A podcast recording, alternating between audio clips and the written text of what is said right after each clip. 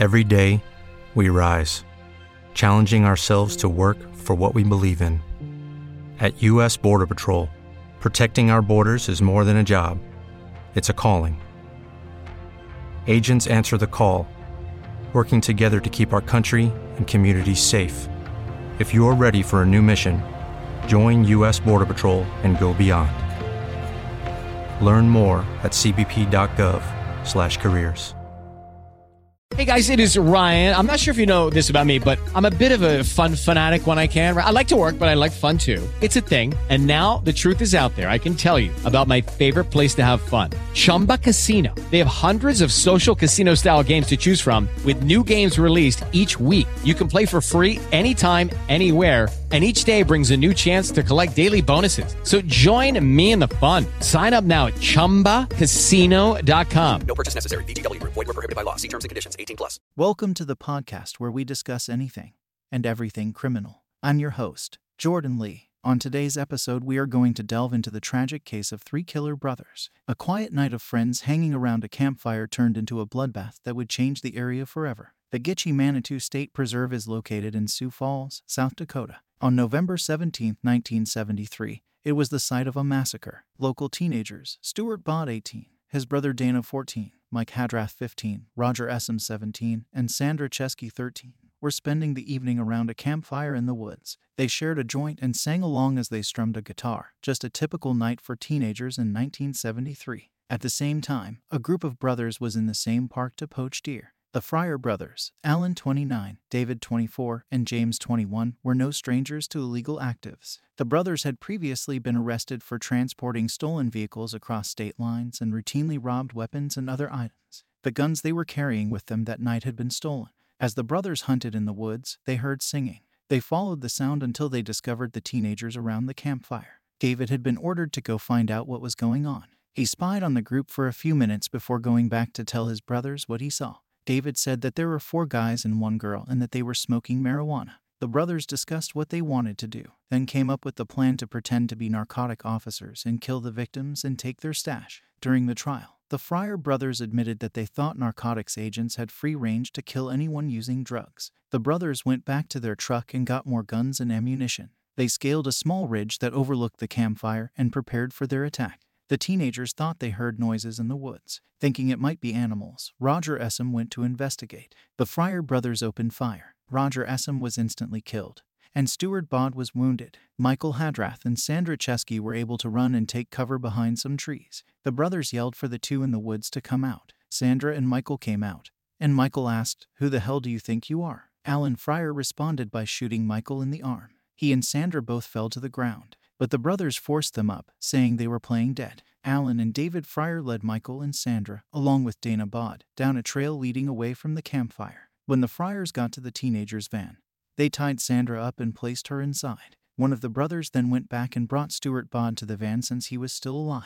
Alan Fryer got behind the wheel of the van with Sandra inside, and they drove away. Sandra would tell in court she watched as brothers James and David forced Dana Bott, Michael Hadrath, and Stuart Bott to walk further up the road. Using shotguns, James and David Fryer executed the last three teenagers, leaving their bodies alongside a road in the park. Alan Fryer drove Sandra around, stopping to get gas at one point. He told her that he was the boss, and the other two took their orders from him. He insisted that they were narcotic agents and were within their rights to apprehend and shoot criminals. Eventually, the other two brothers met up with Alan and Sandra. Together, the four of them drove to a farm. While there, James, the youngest brother, raped Sandra. The next day, Alan told Sandra it was time to go home. Before they left, he filled up his tank with gas from a large red fuel tank on the farmhouse property. While driving Sandra home, Alan still insisted he was a police officer and that he was letting her go because she was too young to get busted. Later that day, a couple out test driving a car in the park found the bodies of Stuart, Dana, and Michael. Investigators would discover Roger's body the following day back at the campsite.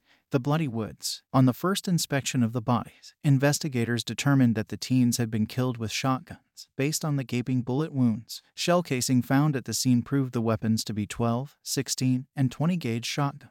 The multiple weapons led the detectives to believe they were looking for at least three killers. The search for psychos. Lyon County Sheriff's Office was handling the investigation. Sandra had described the farm she was taken to including the gas tank next to the house. Sheriff Craig Vincent thought Sandra would be able to recognize it if she saw it again. So on November 29th, the two drove around the farm areas of Sioux Falls. Eventually, they came across a farmhouse near Hartford, South Dakota. Sandra recognized it at once, and just like she said, there was a large red fuel tank next to the house. On their way back to the police station, a bizarre event happened. Driving the other way towards them was Alan Fryer, in his blue pickup truck that Sandra had already described. That's him. That's the boss, Sandra cried out to Sheriff Vincent. The truck was pulled over, and Alan Fryer was arrested. His brothers David and James were found and taken into custody shortly after. Sandra Cheskey would be able to pick all three out of lineups. They also matched the composite sketches she had helped create. The interrogations. After his arrest,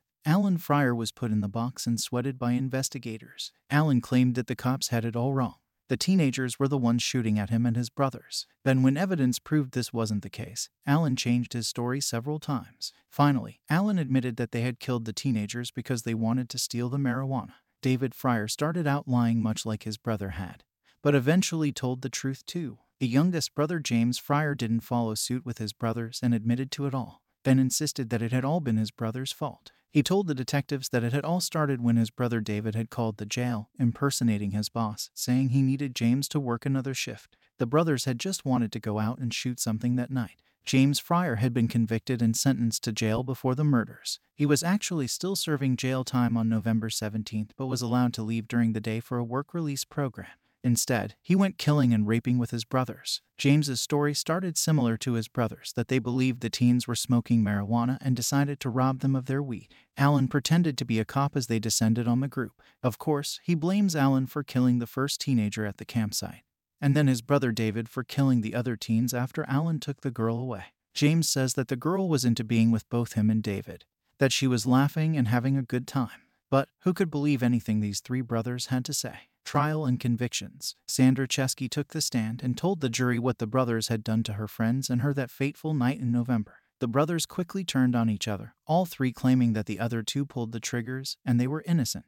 The defense tried to argue that some of the testimony and statements made by Sandra were inconsistent. They stemmed from when she had rewritten some of her earliest accounts. In the end, they proved to be minor changes and were attributed to the fact that she was a young girl only 13, and had recently been traumatized. Alan and James went to trial, while David pled guilty to three charges of murder and one charge of manslaughter. In the end, all three got the same sentence life in prison without the possibility of parole. They are spending their time behind bars in Iowa. What kind of family create pack killers? If you look into the Fryer family history, you'll find abuse, violence, and a father who only had children so they could work for him. He referred to them as his chore boys. Author Phil Hammond has written two books about the Gitchie Manitou State Park slaughter. They were criminals when they were in each other's presence, Phil told a journalist. For the Fryer brothers, life was all about what was going to be the next crime, what could they steal next, and what could they go out and shoot next. That's all for this episode. Please don't forget to like and subscribe so you never miss an episode.